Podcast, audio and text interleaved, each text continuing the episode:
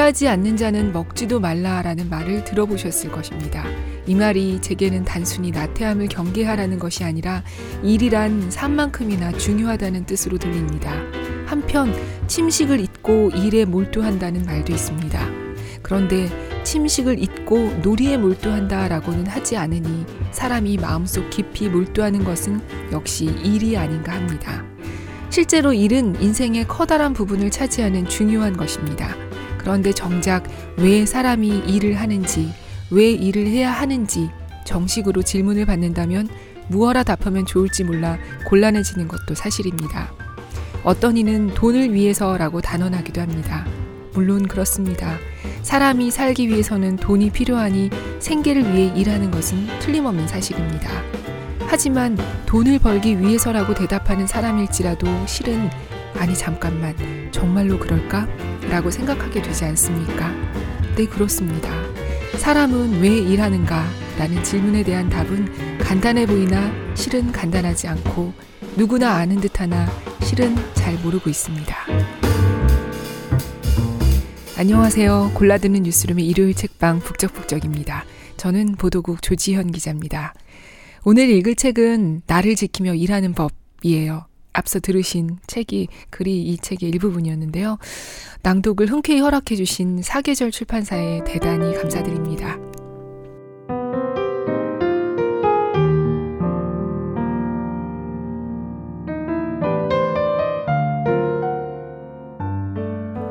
일이란 과연 무엇일까요? 생각할수록 어려운 문제입니다. 제게는 가정이 있고 배우자가 있고 돌봐야 할 아이들과 부모님도 있습니다. 살기 위해서는 일정한 수입이 필요합니다. 생활비를 벌기 위해 저는 일합니다. 라고 서슴없이 대답하는 사람도 있을 것입니다. 하지만 이렇게 돈을 위해 일한다고 말하는 분도 스스로의 일에서 만족감을 느끼든 못 느끼든 별 상관이 없다고 말하지는 못할 것입니다. 왜냐하면 일이란 단순히 돈을 벌어 생계를 꾸리기 위한 것만은 아니기 때문입니다. 일은 개인의 인격 형성이나 정신 활동과 밀접하게 연관되는 매우 섬세한 것입니다. 사는 보람, 개성의 창조, 혹은 나다움의 표현이며 그 일을 하는 사람이 사회를 대하는 태도와 깊이 연관되어 있습니다. 또 그 일을 하는 사람의 인생 그 자체이기도 합니다. 이 책은 일에 관해 다시 한번 생각해 보고자 하는 분들을 위한 것입니다. 특히 구직 활동을 하고 있는 젊은이나 어떠한 이유로든 지금 하는 일에 답답함을 느끼는 분, 혹은 일을 할 때 어떤 방식으로 해야 할지 고민하는 분들이 봐주시면 좋겠습니다. 하지만 이 책은 일하는 방법, 즉, 하우투에 관한 책은 아닙니다. 일에 바로 적용할 수 있는 매뉴얼이나 지효성 있는 약 같은 것 또한 아닙니다. 그럼에도 이 책은 일을 하다 맞닥뜨린 과제를 해결하는 데 도움이 되는 관점이나 힌트, 혹은 일의 질을 높이고 삶의 방식을 풍요롭게 하기 위한 실마리를 줄 수 있으리라 생각합니다.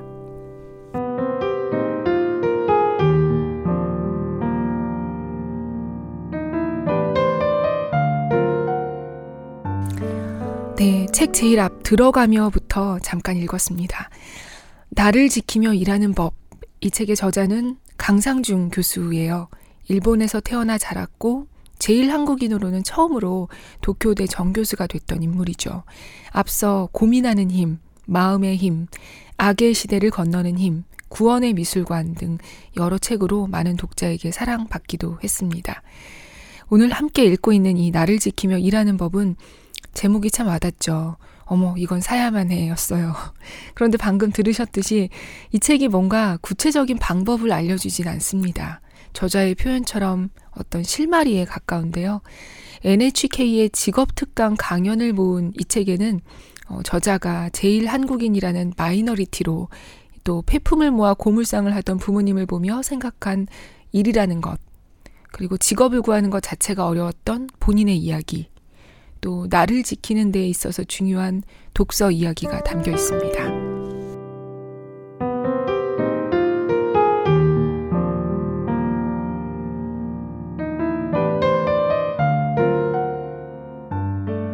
그러면 이제 일장의 주제라 할 수 있는 일이란 무엇인가 라는 질문을 살펴보기로 하겠습니다. 이 질문에 대한 답의 하나로 먼저 일이란 사회로 들어가는 입장권이라고 정의 내리고 싶습니다. 당신을 이 사회의 일원으로 인정합니다. 라는 증서, 혹은 여기를 출입해도 좋아요. 라는 프리패스와도 같은 것이랄까요. 일을 이렇게 정의하는 데는 저의 어린 시절 경험이 한몫을 했습니다. 저는 어렸을 때부터 일하는 것은 한 사람 몫의 사회인이 된 증거라 여겨 일하는 것에 대해 몹시 강한 동경을 품고 있었습니다. 이는 제 출신 배경과도 관계가 있습니다. 자이니치인 저는 부모님이나 자이니치 커뮤니티의 보호 속에서 살아가고 싶지 않았습니다. 일반인으로서 사회를 살아가고 싶었습니다. 그렇게 되기 위해서는 내 힘으로 일을 하고 수입을 얻어 내 발로 굳건히 설 수 있어야 한다고 생각했습니다.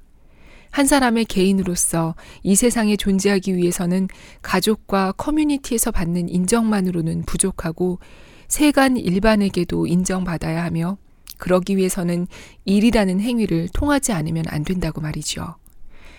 어린 저는 자이니치라는 출신 때문에 세상에 나의 자리를 얻기 위해서는 일을 해야 한다라고 생각했습니다. 하지만 의외로 이것이 저의 출신과 상관없이 사람은 왜 일해야 하는가라는 물음에 대한 올바른 대답이었음을 나중에 깨달았습니다. 앞서 언급한 것처럼 제가 구마모토에서 중고등학교를 다니던 1960년대는 학력사회라는 신화가 여전히 강하게 작동하던 시절이었습니다. 누구든 학업에 매진하여 학력을 높이면 좋은 학벌과 사회적인 지위를 얻을 수 있을 거라고 막연히 믿던 시대였습니다. 하지만 당시 저는 출세나 성공 같은 것을 그다지 바라지 않았습니다. 부자가 되고 싶다는 바람도 없었습니다. 모두 저처럼 생각하지는 않겠지만 그렇다고 사람이 일을 하는 것이 그저 돈이 필요해서 먹고 살려고 라는 단순한 이유에서는 아닐 터입니다. 그러니까 일이란 자신이 사회의 일원으로 이 세상에 존재하기 위한 입장권입니다. 이는 사람이 살아가기 위해서는 꼭 구해야 하며 없어서는 안 되는 것입니다. 최소한 이 입장권만은 꼭 있어야 하지 않을까 싶습니다.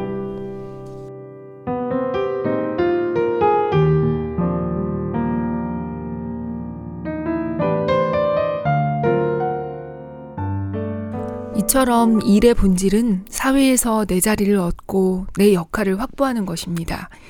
물론 그것만은 아닙니다. 어떤 직업이든 일자리를 얻어 내가 사회의 일원임을 인식할 수만 있으면 되는 것이냐 하면 꼭 그렇지만도 않다는 것을 여러분도 잘 아시리라 생각합니다. 사람은 사회에서 자기 자리와 역할 이외에도 일을 통해 구하고자 하는 것이 있기 때문입니다. 그것은 바로 나다움의 표현이 아닐까 합니다. 그러니까 사람은 먼저 사회에 내가 앉을 자리를 만들고자 합니다. 자리가 완성되면 이제는 거기에 있는 모두와 동일하지 않은 나, 자기만의 개성과 장점을 내세우기 시작합니다. 사회로 들어가는 입장권이자 나다움을 표현하는 것. 이 둘은 마치 세트처럼 사람이 일을 구하는 이유가 됩니다. 이것이 인간에게 일이란 무엇인가라는 물음에 관한 두 번째 대답입니다.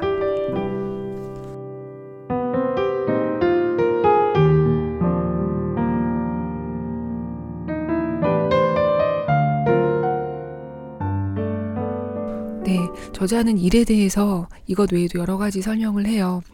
그러면서 요즘 자살하는 사람이 늘고 우울증 환자가 100만 명을 넘어서는 일본에서 이런 현실을 지적하면서 이렇게 말합니다.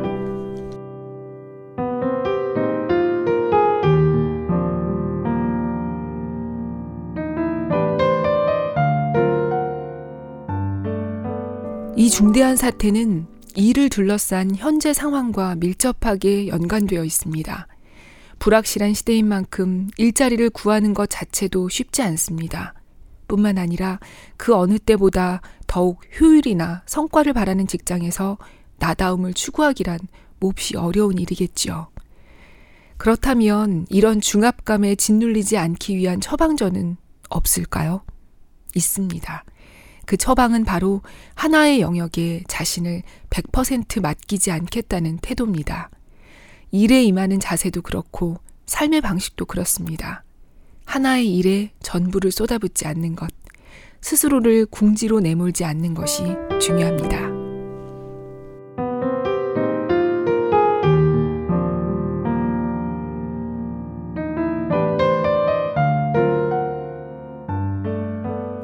저자가 일에 대해서 이렇게 여러 생각을 하게 된 데는 이유가 있었어요.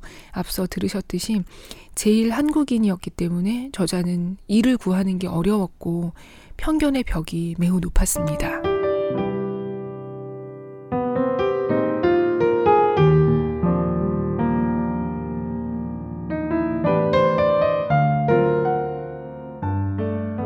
그렇다고 해서 아무것도 하지 않고 놀 수만은 없었습니다. 방황하던 끝에 저는 대학원에 남기로 했습니다. 가끔 제가 정치학계 신진 젊은이로서 청운의 꿈을 가지고 연구자의 길을 선택했으리라 좋게 봐주시는 경우도 있는데 실은 전혀 그런 상황이 아니었습니다. 대학원에 진학하기로 한 이유는 그 외에는 유예 기간을 벌 수 있는 모라토리엄의 장소가 없었기 때문입니다. 차선책이었던 것이죠. 그렇게 대학원에서 4년을 보내고 드디어 저는 세상의 거센 파도를 맞닥뜨리게 됩니다. 하지만 미래는 여전히 보이지 않았고 정규 고용의 길은 좀처럼 열리지 않았습니다. 그래서 어떻게 했을까요? 저는 비상근 강사를 하면서 또 가끔은 아내의 수입에 기대어 주부 생활을 하며 그럭저럭 생활을 이어갔습니다. 겨우겨우 정규직 대학 교원이 된 것은 놀랍게도 마흔을 눈앞에 둔 37살 때의 일이었습니다. 앞에서 살펴본 것처럼 사람은 일을 얻어야 비로소 사회로 들어가는 입장권을 손에 넣습니다. 그 입장권을 얻지 못한다는 것은 사회에서 쓸모없다는 말을 듣는 것이나 마찬가지지요.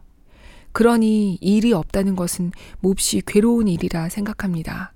저도 같은 경험을 했기 때문에 바로 지금 그런 일을 당하고 있는 분들의 마음을 잘 알고 있습니다.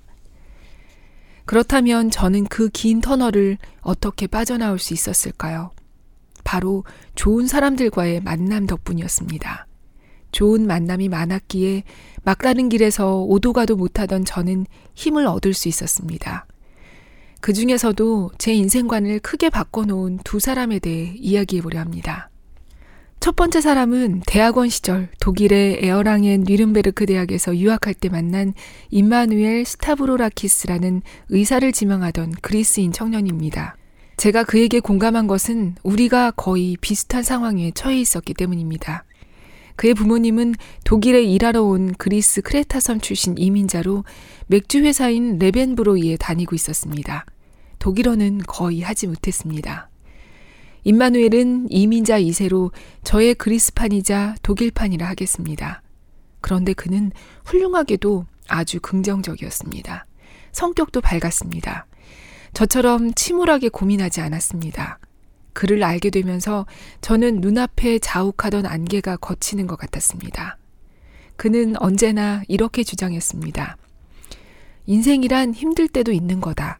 그럼에도 사람은 즐길 수 있다. 라고요. 아니, 즐겨야 한다고. 그것은 오히려 우리의 의무라고 했습니다. 원래도 우울한 구석이 있던 저는 독일의 차가운 날씨에 더욱 우울해져 있었습니다. 임마누엘의 밝은 성격은 우울하던 제게 지중해를 비추는 태양처럼 눈부시게 느껴졌습니다. 그 하얀 빛에 녹아들 듯이 드디어 저의 마음은 한층 또 한층 가벼워졌습니다. 임마누엘과 알고 지내면서 자이니치는 세상 어디에나 있다는 사실을 깨닫자 그동안 제 눈을 가리고 있던 비늘이 떨어져 나간 것처럼 개운한 기분이 들었습니다. 잘 생각해 보면 그건 너무나 당연한 일이며 특별한 일도 아니었습니다. 자기에게 피를 나눠준 고향이 아니라 다른 나라에서 살아가는 사람은 전 세계에 얼마든지 존재합니다.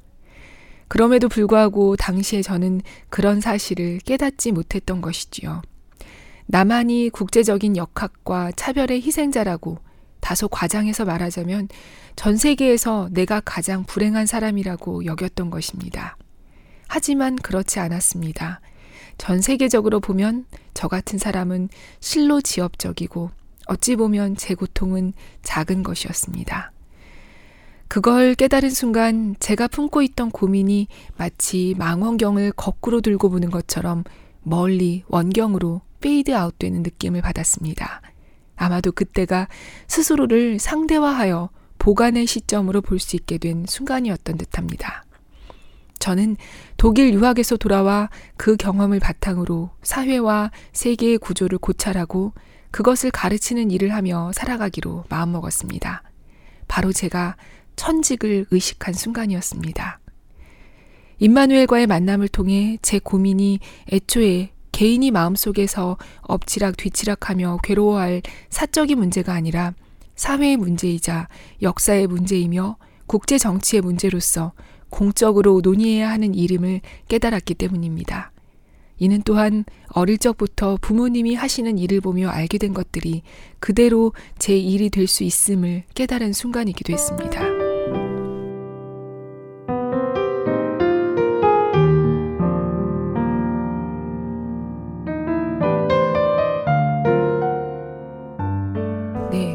네, 저자의 인생관을 바꾼 나머지 한 사람 얘기는 음, 책에서 직접 확인해 보세요. 어, 저자는 일의 의미를 생각하고 다양한 관점을 가지라고 강조합니다. 앞서 들으셨듯이 보관의 시점이라는 말도 나왔었는데요. 그리고 이렇게 하는데 독서가 큰 힘이 된다고 말하는데요. 이 책의 사실 절반 정도가 독서에 관한 얘기예요. 그런데 현실적으로 시간이 참 없죠. 퇴근도 늦고 집에 오면 다들 파김치가 되고 그래서 저자가 제안하는 방법이 있습니다.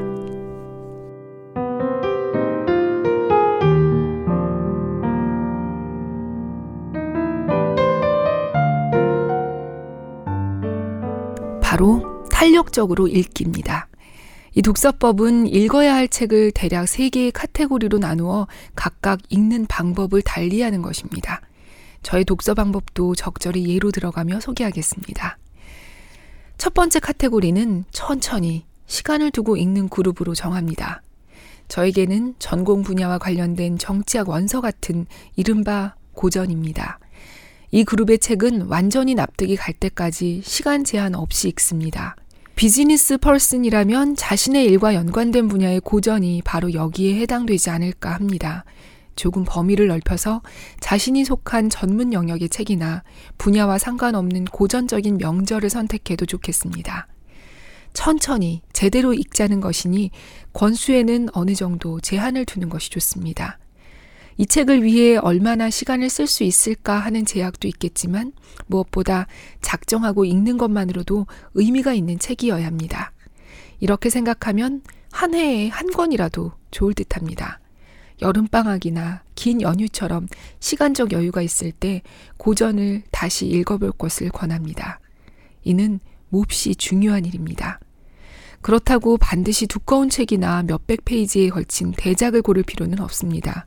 시간 내기가 어렵다면 얇은 책을 골라도 괜찮습니다. 두 번째 그룹은 중간 정도의 중요도와 관심을 가지고 읽을 책입니다. 제 경우에는 서평을 쓰기 위해 읽는 책들이 이 그룹에 들어갑니다. 첫 번째로 든 고전처럼 시간을 들여서 읽지는 않지만 의견이나 감상을 써야 하므로 일정 정도의 집중력으로 끝까지 다 읽습니다. 이는 일과 관련 있거나 혹은 그 주변 영역에 관한 것이 좋겠습니다. 일과 직접적인 관련이 있는 것보다는 조금 더 넓은 영역에서 선택하는 것이 좋습니다. 너무 먼 영역이 되면 일과의 관련성을 찾기 힘들어지므로 인접 영역에서부터 시작하여 점차 관심을 넓혀가는 것이 좋겠습니다. 일을 반복하다 보면 보관의 시점으로 자신의 일을 바라보는 훈련도 될 것입니다. 일과 관련 있는 것이 아니라 생활 속에서 나오는 관심에 따른 책을 선택해도 좋겠습니다. 일을 잘하기 위해서는 일을 하지 않는 시간에 생기는 문제와 일을 어떻게 잘 이어갈지 고려해 볼 필요가 있습니다. 이런 의미에서도 삶의 방식을 되돌아보거나 풍부한 발상을 얻기 위해 이 두 번째 카테고리의 독서는 아주 중요합니다. 일과도 얼마간 관계가 있으면서 동시에 읽기 쉬운 것이 좋겠습니다. 너무 대충 읽지 말고 어느 정도의 집중력을 가지고 읽도록 주의합시다. 세 번째는 내 전공이나 관심과는 거리가 멀지만 세간의 화제가 되는 신서나 소설, 잡지 같은 것입니다. 이런 것은 전철의 이동 시간 등을 이용하여 목차, 표제어, 키워드를 체크하는 정도로 건너뛰며 읽습니다. 목차를 보면 어디를 읽어야 할지 대충 감을 잡을 수 있습니다. 서문과 후기는 꼭 읽어야 합니다. 내용이 요약 정리돼 있거나 집필 의도라는 형태로 그 책의 문제의식이 분명하게 나와 있는 경우가 많으므로 저도 이 부분은 빼놓지 않고 읽으려 합니다. 첫 번째 그룹에 진득하게 읽어야 하는 책은 1년에 한 권 정도면 적당하고 두 번째 그룹에 조금 시간을 들여서 통독하는 책과 세 번째 건너뛰며 읽어도 좋은 책은 특별히 권수에 제한을 둘 필요 없이 각자의 속도에 맞춰 읽으면 됩니다. 일의 스케줄에 따라 어떤 시기에는 많이 읽고 또 어떤 시기에는 거의 읽지 않아도 괜찮습니다.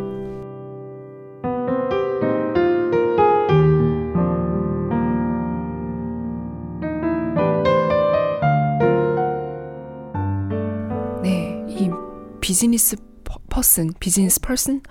이란 이 말 좀 낯선데요. 읽, 읽을 때도 좀 어석, 어색했어요. 저도. 그냥 일하느라 바쁜 사람 정도로 읽으면 될 듯 합니다. 그런데 여기까지 들으시고 왜 꼭 책이어야 하지? 싶잖아요. 책 말고도 요즘 다른 매체가 많으니까요.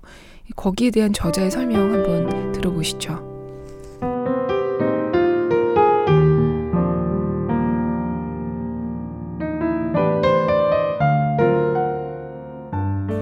지금은 예측이 불가능한 시대이므로 불안하기는 모두 마찬가지입니다.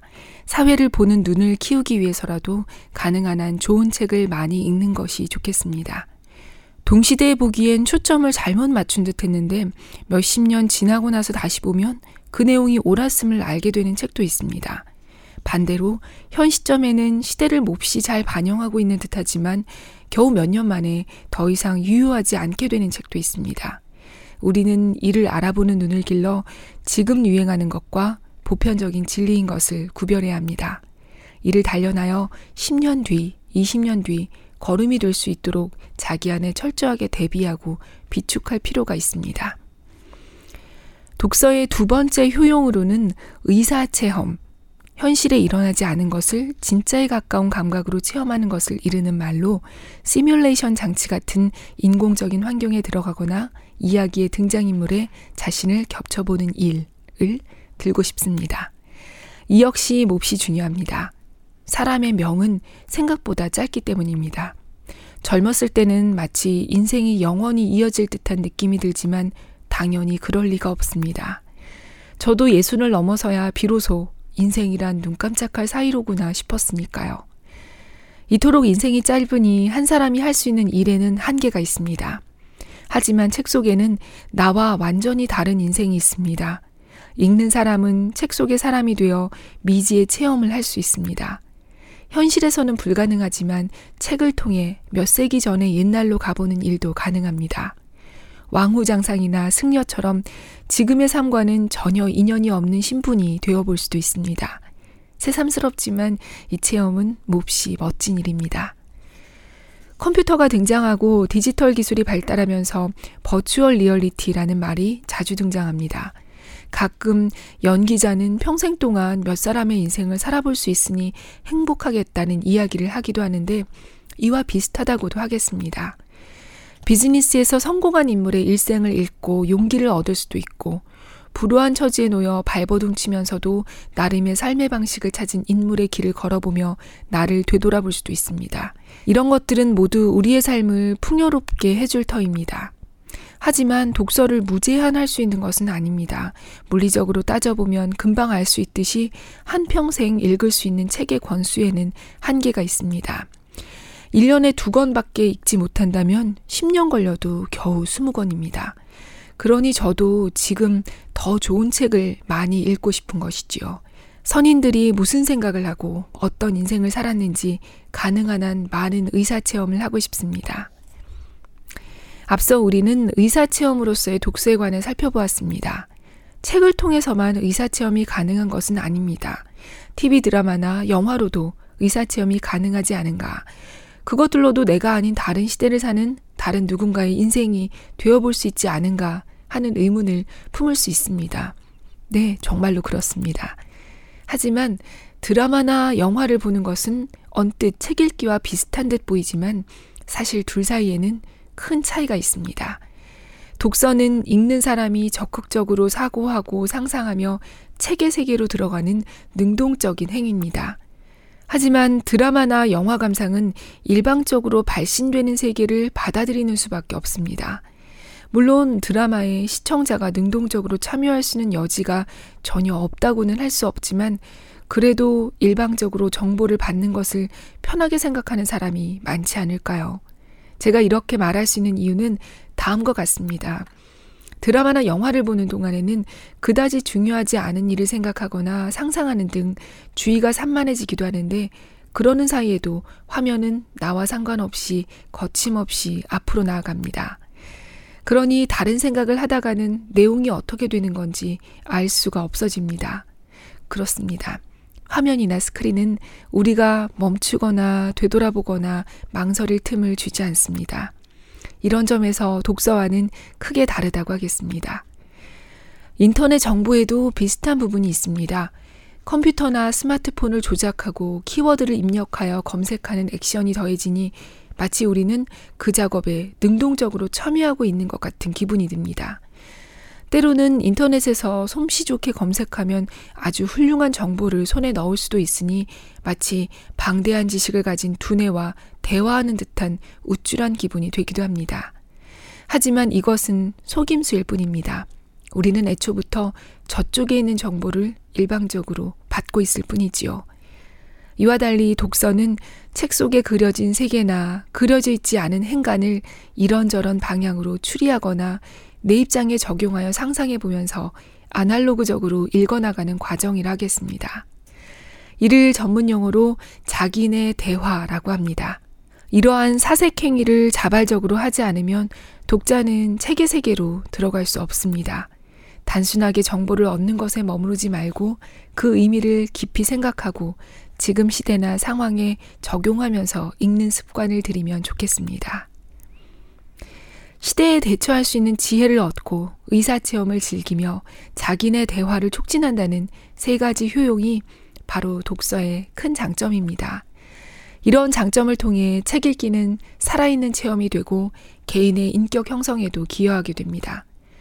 그렇다면 아무렇게나 읽어도 그저 권수만 늘리면 된다는 식으로 독서에 접근해서는 안 된다는 것을 알 수 있습니다. 논어에는 학이 불사 증망, 배우기만 하고 생각하지 않으면 막연하여 얻는 것이 없다. 라는 말이 있습니다. 정보로서 받아들일 뿐 깊이 생각하지 않는다면 책만이 가진 효용을 살렸다고 할 수 없습니다.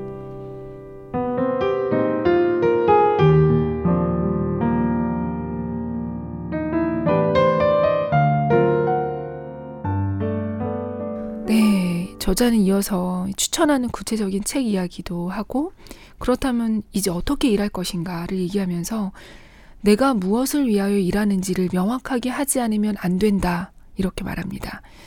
지적 호기심, 그리고 당장의 이익과는 상관없는 인간관계의 중요성, 이런 걸 강조하는데요. 어, 이 책의 일본어 원래 제목은 나를 지키며 일하는 법, 이게 아니에요. 원제는 역경으로부터의 시고토학이었는데요.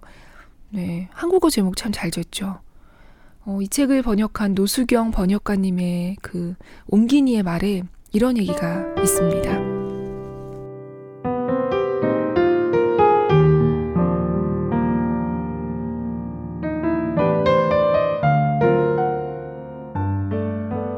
일본어의 시고토는 우리말의 일보다 쓰임이 한정적이다. 다시 말해서 삶 속에서 만나고 처리해야 할 모든 일이라기보다는 바깥일이라는 뉘앙스가 강하다. 예컨대 일본에서는 직업란에는 주부라고 쓸 수 있지만 당신의 시고토는 무엇입니까? 라는 질문에 주부입니다. 라고 대답하면 어딘가 어색하게 느껴진다. 이런 경우에는 지금은 시고도가 없습니다. 아이가 더 크면 찾아보려고요. 같은 대답이 일반적이다. 그래서 시고토학이라 하면 누구든 바깥 일, 즉 공적 영역에서의 일에 대한 이야기를 기대하기 마련이다. 이런 측면에서 보면 저자의 접근은 신선하다. 결코 바깥 일을 하러 집을 나가라고 하지 않는다. 대신 일을 통해 사회라는 공공의 장으로 들어가라고 권한다. 나가라가 아니라 들어가라 라는 표현을 통해 저자는 공적 영역의 시고토 밖에 훨씬 더 넓고 다양한 가능성을 품은 일과 삶의 영역이 펼쳐져 있음을 시사한다. 폭넓게 배우고 더 큰 기회를 얻기 위해 먼저 사회로 들어가라고 그리고 다양한 사람들과 관계를 맺으며 나를 새롭게 발견하라고 말한다. 또한 저자는 지금껏 공적 영역에서 시고토로 간주되지 않던 돌봄 노동을 사회 관계 자본이라는 형태로 사회 안으로 끌어들이면서 거기서 미래의 일하는 방식을 읽어낸다.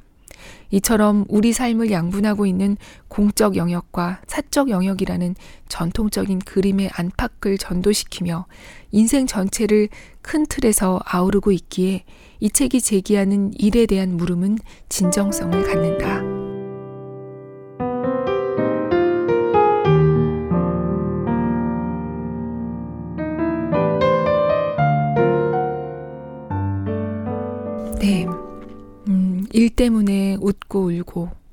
할 수도 없고 또 안 한다고 마냥 좋은 것도 아닌 일. 이 저자는 뭔가 입장권 같다고 말한 이 일. 평생 내려놓을 수 없는 고민에 어, 그 오늘 함께 읽은 이 책이 작은 도움이 됐으면 하는 바람입니다. 오늘도 들어주셔서 감사합니다. 그리고 아, 지난번 책인 익숙한 새벽 3시 잘 듣고 계시다고 팟빵 게시판에 댓글 남겨주신 포이포이님 그리고 차코 님 이렇게 읽는 거 맞죠? 차코님 감사합니다. 큰 힘이 됐어요. 안녕히 계십시오.